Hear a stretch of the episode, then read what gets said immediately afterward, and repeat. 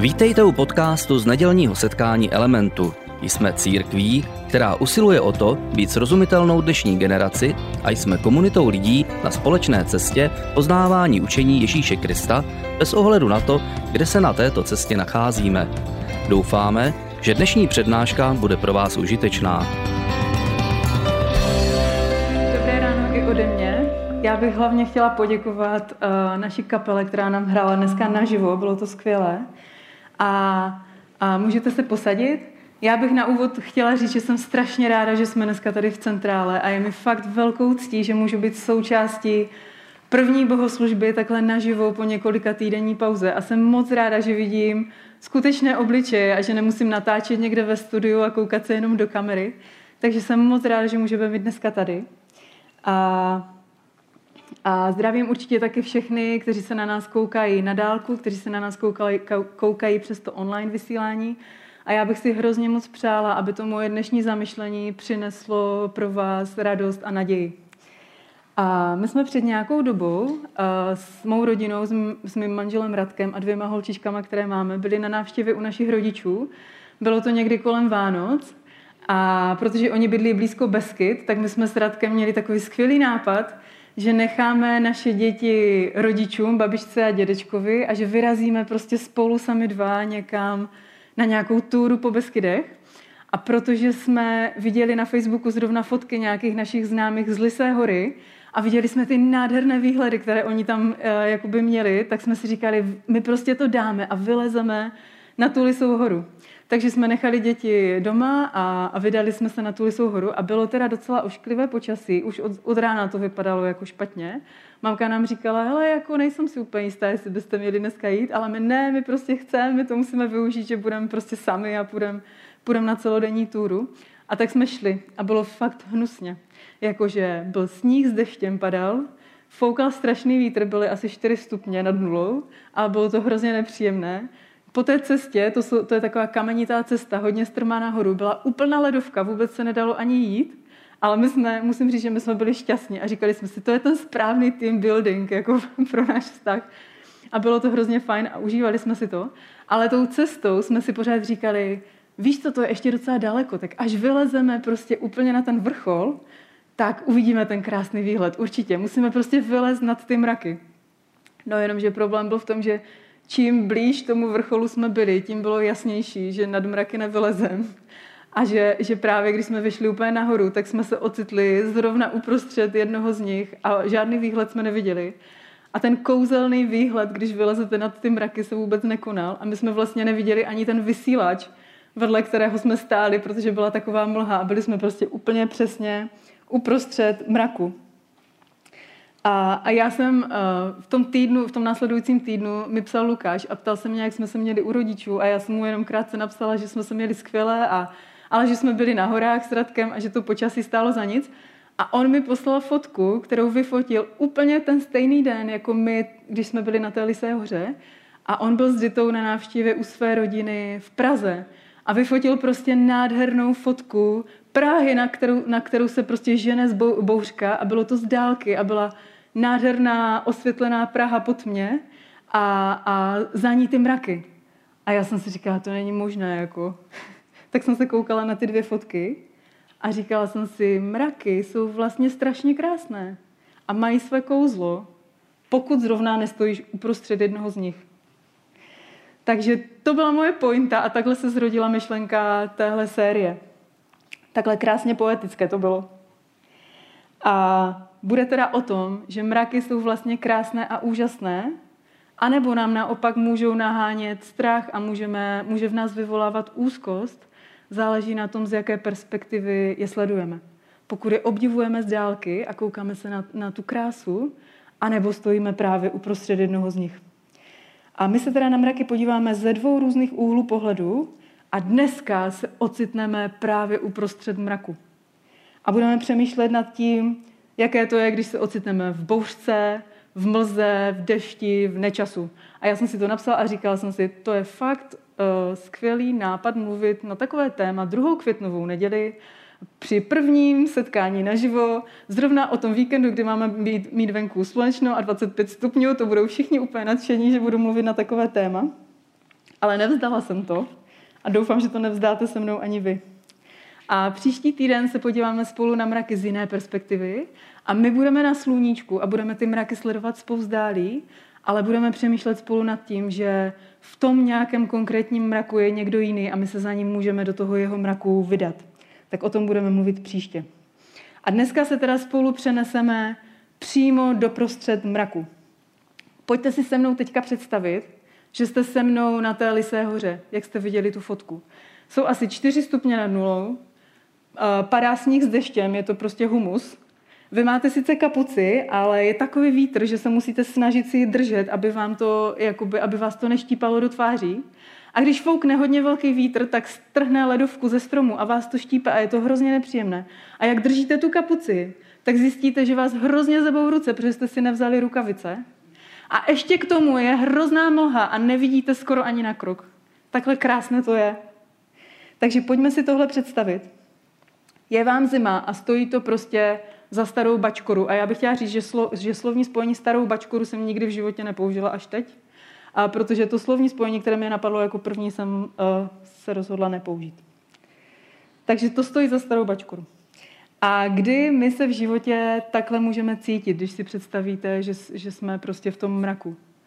A můžeme se takhle cítit, když uh, máme nějaké problémy a řešíme prostě nějaké těžkosti, nějaké vážné věci. A nebo když jsme nemocní a cítíme se prostě mizerně. Když se něco pokazí. Když pokazíme něco ve vztazích a řešíme nějaké problémy v našich vztazích. A nemusím asi ani zmiňovat covid a to všechno, co sebou přinesl, protože za tu celou dobu covidu a toho, co, co řešíme, spousta lidí se ocitlo v takovém mraku, v takovém mlze a v takovém nečasu. A musí prostě musí řešit ty problémy, které to přineslo.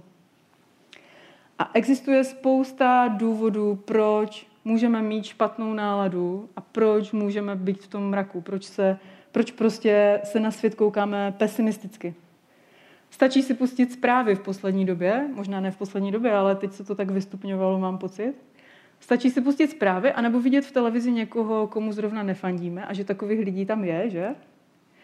A hned můžeme mít špatnou náladu, ani nemusíme chodit daleko. A nebo se můžeme zamyslet nad tím, jak spravedlivé je všechno prostě zakazování a rozvolňování v naší zemi. A když se nad tím zamyslíme, tak taky prostě můžeme být naštvaní a můžeme mít špatnou náladu, obzvlášť když se nás to o, blízce týká. A pokud jste člověk podobně laděný jako já, doufám, že se tady někdo takový najde nebo nás někdo takový poslouchá, tak můžete mít dokonce špatnou náladu a nemít k tomu vůbec žádný důvod. Stalo se vám to někdy? A nebo žiju v naivní představě, že, že jsem taková jediná s takovým problémem na světě.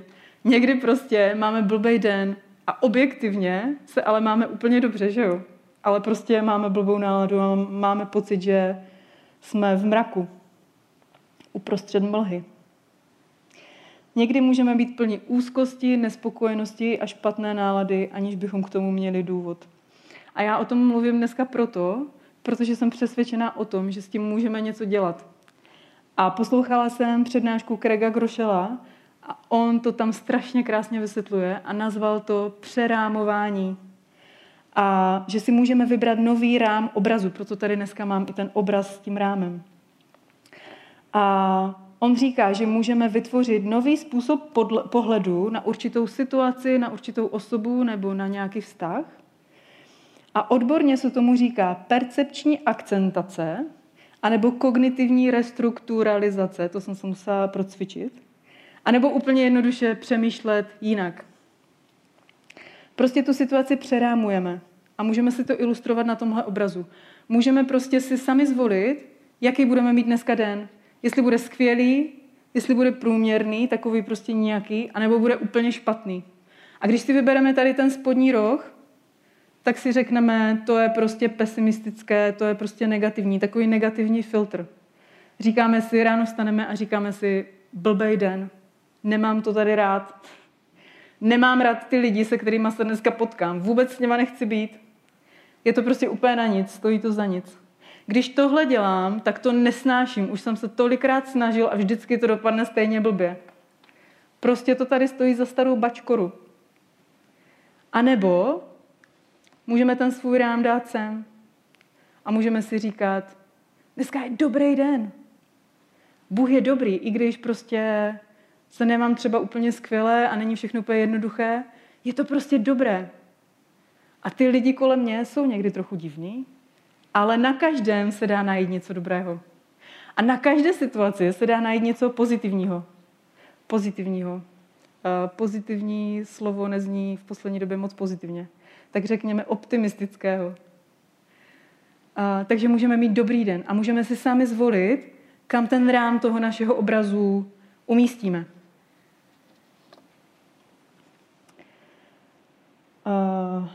Nemůžeme změnit to, co se nám děje. My ten celkový obraz a, nemůžeme změnit a ty naše okolnosti my nezměníme, ale můžeme si vybrat právě kam se s tím naším rámem posuneme. Jak to budeme vnímat, z jaké perspektivy se na to podíváme. A v Biblii je úplně skvělý příklad člověka, který byl na takové rámování uh, úplně skvělý. On byl na takové rámování odborníkem a byl to apoštol Pavel. A my se podíváme na tu část jeho příběhu, kdy on se chtěl dostat do Říma a on se tam nechtěl dostat jen tak, ale on měl skvělý záměr. On totiž chtěl šířit evangelium, on chtěl říkat dalším lidem o Ježíši, on chtěl, aby se ta dobrá zpráva šířila po celém světě. A tak se modlil za to, aby se mohl dostat do toho Říma, protože si představoval, že když se dostane do Říma a dostane se k těm vedoucím římským, tak to evangelium, ta dobrá zpráva se bude šířit mnohem dál a mnohem rychleji. A tak se za to modlil. Ale problém byl v tom, že když se do toho Říma dostal, tak to vůbec nebylo podle jeho představ a vůbec to nevypadalo jako vyslyšená modlitba.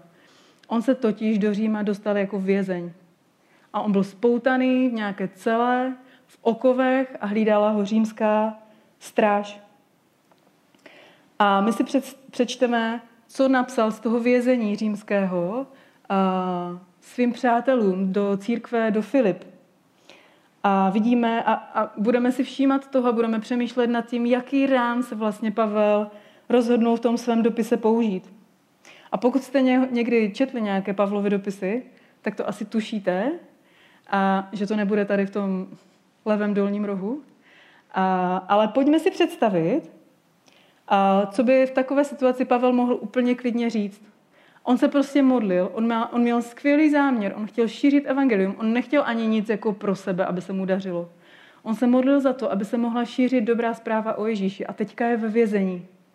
A sedí prostě tam a hlídá ho římská stráž. A hodně pravděpodobně ho čeká poprava. Tak pojďme si představit, co by mohl napsat na začátku takového dopisu, kdyby ten rám posunul tady na tuhle stranu. Mohl by napsat něco takového. Milí a bratři a sestry, chtěl bych vám říct, že je to na nic. Že to, co se mi stalo, je úplně na nic. Že za to všechno, co jsem udělal, tohle jsem si opravdu nezasloužil. To mi něco hodně připomíná. A za to, jak se tady snažím, tohle se mi fakt nemělo stát. Modlil jsem se, abych mohl dalším lidem zvěstovat evangelium, šířit tu dobrou zprávu a místo toho trčím tady. Nemůžu dělat vůbec nic. Doufám, že to co nejdříve skončí a budu s Ježíšem v nebi. Už se nikdy neuvidíme. V církvi už mě nikdy nečekejte. Konec, prostě tečka. Tak takhle by vypadala Pavlova reakce, kdyby ten rám měl v té negativní části. A, a asi by se dala čekat. A já musím teda přiznat, že k takovým reakcím mám někdy hodně blízko. A takové to, za to všechno, tohle jsem si opravdu nezasloužila. A dokonce jsem se za to i modlila. Ale my si pojďme teďka přečíst, co Pavel v tom svém dopise doopravdy napsal. A ten rám tady z téhle strany musíme přesunout tam někam nahoru. A v tom dopise se píše ve Filipském na začátku. Kdykoliv si na vás vzpomenu, musím děkovat svému Bohu. Stále se za vás všechny modlím a při každé své modlitbě se raduji z toho, jak se od prvního dne až do posud podílíte na evangeliu. Jsem si jist, že ten, který ve vás začal dobré dílo, je dovede až do konce v den Ježíše Krista. Právem takto smýšlím o vás všech, protože mě nosíte v srdci. Vy všichni máte se mnou podíl na boží milosti, jak v mém vězení, tak v obhajobě a potvrzování Evangelia. Bůh je mi svědkem, jak po vás všech toužím. Cítím k vám lásku Krista Ježíše. Modlím se, aby i vaše láska stále víc a více rostla spolu s poznáním a hlubokou vnímavostí, abyste uměli rozeznat, co je správné, abyste byli rizí a bezúhoní až do Kristova dne. A dali se od Ježíše Krista naplnit ovocem spravedlnosti ke slávě a chvále Boží. Chtěl bych, bratři, a teď přichází ta nejlepší část, chtěl bych, bratři, abyste věděli, že to, co mě potkalo, přispělo spíše k prospěchu Evangelia. Celý palác i všichni ostatní tu vědí, že jsem vězněn pro Krista. Mé okovy dodali mnoha sourozencům v pánu jistotu, takže teď káží slovo mnohem směleji a beze strachu. Chtěl bych, abyste věděli, že to, co se mi stalo, bylo ku prospěchu. On je v tom vězení, v těch okovech a čeká na popravu. A píše těm svým přátelům, aby věděli, že to, co se mu stalo, vedlo k dobrým věcem. Někdo by si sice mohl říkat, že chtěl jsem do Říma a teď mám tohle a že je to jako na nic, že to vypadá špatně. Ale celý palác a všichni tady vědí, proč jsem tady. Že jsem tady kvůli Ježíši Kristu. A mé okovy povzbudili tolik lidí. Jinými slovy, jako kdyby Pavel říkal, nemůžu si vybrat to, co se mi stalo a ty okolnosti nezměním. Ale můžu si vybrat, jak to zarámuju. Můžu si vybrat, jaký obraz z toho vytvořím, co si z toho vezmu, který obraz si vyberu. A Timothy Keller ve své nové knize, která se jmenuje Naděje na vzdory, možná jste ji taky četli v poslední době, a ta kniha je celá o vzkříšení a o smyslu Velikonoc a je perfektní. Pokud jste ji nečetli, tak určitě ji doporučuji. A on tam píše, vzkříšení sice není zárukou, že všechno kolem nás půjde jako po másle, ale dává nám naději, že my se můžeme změnit tak, abychom zvládli unést cokoliv nám život přinese. A myslím, že to na toho Pavla perfektně sedí. Vzkříšení mu totiž nedalo záruku, že všechno půjde jako po másle, ale dalo mu naději, že zvládne cokoliv. A, a my se teďka od toho příběhu Apoštola Pavla posuneme k dalšímu příběhu, který je taky v Novém zákoně. A pokud uh, řekneme, že dnešní kázání jsem nazvala Když přijde bouřka, a řeknu, že si řekneme příběh z Nového zákona, tak určitě každého, kdo někdy četl Nový zákon, napadne ten příběh, který prostě nemůžeme nezmínit v tomhle kontextu. A je to ten příběh o bouřce. A je napsaný, uh, je napsaný v Markově evangelium na konci čtvrté kapitoly. A je to příběh, kdy Ježíš je se svými přáteli, se svými učedníky na rybářské lodi a chtějí se, je, je podvečer a oni se chtějí přeplavit z jedné strany Galilejského jezera na, druhé, na druhou.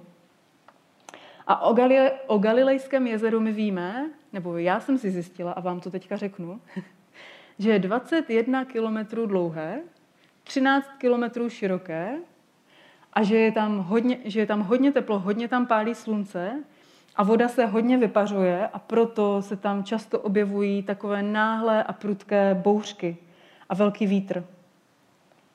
A oni se plavili na druhou stranu na té lodi a přesně tohle se jim stalo. A úplně z nenadání se toho večera strhla právě taková nečekaná bouřka. Je tam napsáno doslova, že se strhla velká větrná bouře, vlny se valily na loď a ta se naplňovala vodou. A všimněte si, že učedníci prožívali takovouhle situaci, i když měli Ježíše na palubě. Protože to, že jsme s Ježíšem a to, že Ježíše následujeme, že jsme jeho přátelé, přátelé, to neznamená, že bude vždycky slunečno a nebe bez mráčku. Oni měli Ježíše na té své, své lodi a museli řešit takovouhle situaci. My totiž nemůžeme ovlivnit to, co se děje kolem nás, ale můžeme si vybrat, jak to zarámujeme. A mezi učedníky jsou zkušení rybáři. Oni na té lodi, na, na vodě, prostě na tom jezeře, oni strávili většinu svého času. Oni měli bohaté zkušenosti ale tohle je mimořádná situace a když čteme ten příběh, tak vidíme, že oni si vůbec neví rady. Oni prostě vůbec neví, co mají dělat. Očividně nejsou vůbec připraveni. Vidíme je naprosto bezradné a zoufalé. A nejspíš se snažili, že jo, tu situaci nějak zvládnout. Možná se snažili vylévat vodu a vyhazovali všechno, co nepotřebovali do moře a snažili se prostě tu loď nějakým způsobem ukočírovat. Ale bouře byla tak prudká a vlny tak velké, že loď je už plná vody a pravděpodobně brzo půjde ke dnu. A je to takový obraz naprosté bezmoci. Voda se valí a oni jsou v úplném zoufalství, vůbec neví, co mají dělat. Ale my víme, že na palubě oni mají ještě jednoho muže, který se do toho jejich boje vůbec nějak nezapojuje. Vůbec do toho nezasahuje a je to Ježíš. A je tam napsáno takový paradox. On ale spal na polštáři na, na lodní zádi. A my přesně nevíme, proč Ježíš spal. Můžeme si myslet, že třeba prostě tvrdě usnul, protože byl unavený z té služby které, s lidma, kterou prostě dělal. Možná byl prostě vyčerpaný. Každopádně v tom obraze ten jeho spánek na tom polštáři je takovým ostrým kontrastem proti tomu, co prožívají ti učedníci a v jakém jsou marném zápasu. A my dále v tom příběhu čteme. Zbudili ho tedy se slovy. Mistře, tebe nezajímá, že umíráme? Když se probudil, okřikl vítr a přikázal vlnám. Tiše, klid. Vítr se utišil a nastal naprostý klid. Proč se tak bojíte? řekl pak. Ještě pořád nemáte víru. A v tom příběhu je obsažená jedna moc důležitá věc, kterou bych chtěla zdůraznit, abychom si ji všimli. A to je, že ať už to vypadalo jakkoliv, tak oni měli Ježíše na palubě. A on byl tam, on byl s nima na jedné lodi. On je neposlal přes to jezero samotné. On možná mohl tušit, co se stane. Ale on prostě si neřekl, já zvládnu chodit po vodě, takže já tam projdu a vy prostě doplujte za mnou. On byl s něma na jedné lodi, on byl tam. A ne vždycky zasahuje, ani do naší situace, ne vždycky zasahuje úplně tak, jak bychom si představovali. Učedníci si to taky určitě představovali jinak. Ale je s námi na jedné lodi. A úplně poslední věcí, kterou bych chtěla zmínit, co nám může pomoci v období špatného počasí a která mě osobně hodně pomáhá, je, že si uvědomíme to, co pro mě osobně znamená evangelium. A v, dnešním, v dnešní přednášce, v, dneš, v tom dnešním pojetí o počasí, já jsem si představila, že tahle otázka pro nás může být jako takový deštník. A když si, když si to uvědomíme a odpovíme si na tu otázku, tak si uh, můžeme představit, že držíme takový deštník, který prostě nám někdo dal a který nás udrží v suchu a díky kterému se můžeme cítit v bezpečí. A protože se mi kniha Naděje navzdory moc líbila, půjčím si z ní ještě jeden úryvek a tam se píše Evangelium nám neposkytuje návod, takhle máš žít, ale zprávu. Tohle pro tebe Ježíš udělal. A když víš, co pro tebe Ježíš udělal, tak a, a co to pro tebe znamená, tak to můžeš použít jako takový dešník, který ti někdo daruje a ty se pod ním můžeš schovat v období deště a v období, v období špatného počasí. A Timothy Keller v, ve své knize v této souvislosti používá hodně dobrý příklad. On tam říká, některé dary nedokážeme přizn, při, přijmout, dokud otevřeně nepřiznáme svou nouzi. A popisuje tam takový obraz o starém muži, který začíná špatně slyšet. A mně se to hodně líbí, ten, ten příklad. A on tam píše, že ten muž prostě začínal špatně slyšet, ale nepřiznal si to. A všem dokola pořád říkal, mluvíš hrozně potichu, musíš mluvit hlasitě, já tě neslyším. Proč tady tenhle tak huhňá, já mu vůbec nerozumím. A pořád se takhle ohrazoval. A až ho jeho manželka přemluvila a poslala ho na vyšetření k ušnímu. A, a ten výsledek toho vyšetření byl jasný. On prostě potřeboval naslouchátko. Ale on, když zjistil, jak to je drahý aparát, že si to nemůžou dovolit, tak řekl, ne, ne, ne, a, a ta manželka jeho mu řekla, víš co, kup si prostě ten nejlepší přístroj a vezmi to jako dárek ode mě.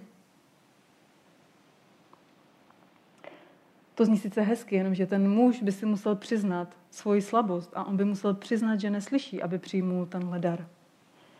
A některé dary totiž nemůžeme přijmout, dokud nepřiznáme, že je potřebujeme. Takže co pro mě osobně znamená evangelium? Pro mě osobně. A lidé, kteří mě znají, tak vědí, že jsem melancholik. A když je někdo melancholik, tak je o něm známo, že je detailista. Může se říkat taky puntičkař, ale já bych si radši vybrala to slovo detailista, to se mi líbí víc. A znamená to, že často eh, na určitých situacích a na všech věcech hledám spíš chyby než ty dobré stránky. A teď to tady je takové jako vyznání. a často věci vidím z toho, z toho špatného úhlu pohledu a hledám prostě ty chyby a často se stává, že pro mě něco není dost dobré. A často se mi stává, že i ten stejný pohled jako na ty věci mám sama na sebe. A často mám pocit, že v některých věcech a v některých prostě situacích nejsem dost dobrá. A nejenom, že jsem detailista, a jsem taky člověk tak jakoby přirozeně úzkostlivý a přirozeně si dělám, možná často by lidi si mysleli, že to je zbytečné, ale dělám si prostě starosti nad různýma věcma. Dělám mi starosti prostě to, jak mám vůbec žít, protože žít dobrý život není vždycky úplně jednoduché v dnešní době. Dělám si starosti nad tím, jak mám šířit evangelium, jak prostě mám ostatním lidem říkat tu dobrou zprávu o Ježíši. Jak mám lidem pomáhat, jestli to dělám dostatečně. Jestli mám o ně opravdový zájem. Jestli jsem dobrým příkladem. Jestli se dost starám o zemi. Jestli dost opečovávám svoji rodinu. Jestli, jestli dobře vychovávám svoje děti. A jestli dobře vychovávám svoje děti, které nejsou stejné jako já. A nechovají se vždycky tak, jak bych si představovala. A jestli miluju lidi okolo sebe, dostatečně. Dokonce i ty, které fakt nemám ráda. A dělám si prostě starost o spoustu věcí.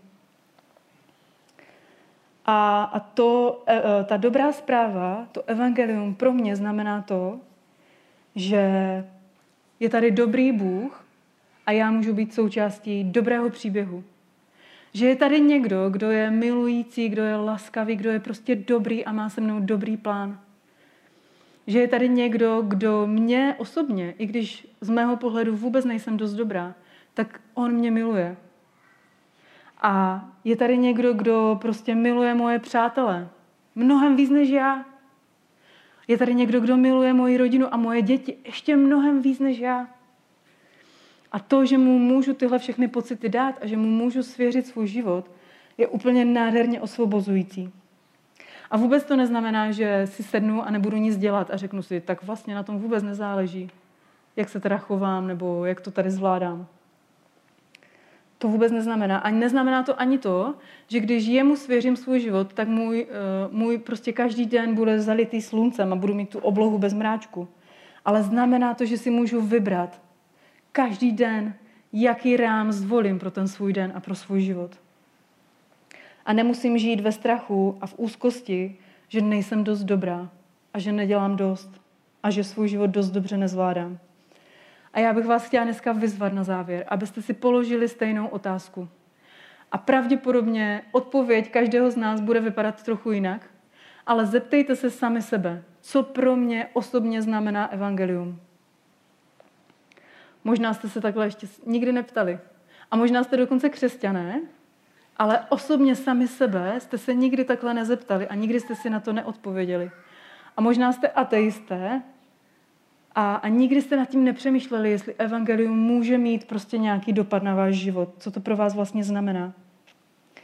A pokud do elementu chodíte už nějakou dobu anebo posloucháte podcasty, tak jste určitě slyšeli takový obraz, že každý člověk se ať už vědomě nebo nevědomě vymezuje vůči Bohu. A je to jako kdyby Bůh stál uprostřed, v centru, a my jdeme buď to k němu, anebo od něj. A nezáleží tolik na tom, jak daleko jsme, ale mnohem důležitější je to, jestli jsme otočení směrem k němu, anebo mu ukazujeme záda. Jestli jdeme k němu, anebo od něj. A Timothy Keller to v té své nové knize říká ještě expresivněji. On tam píše, pokud před Ježíšem neprcháme, ale ani se mu nevrháme k nohám, asi dosud netušíme, kdo to vlastně je. A tak pokud si to ještě neudělal, zkus to zjistit. A zkus zjistit, co pro tebe znamená, kdo Ježíš je a co jeho příběh pro tebe znamená.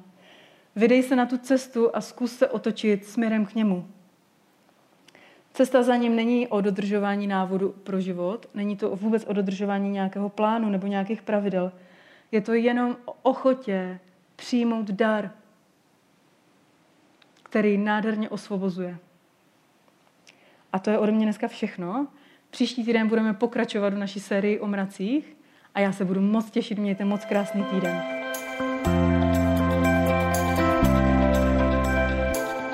Děkujeme za poslech přednášky z nedělního setkání Elementu. Budeme rádi, když nás navštívíte také naživo, a to každou neděli od 10 hodin ráno v kině Biocentrál v Hradci Králové.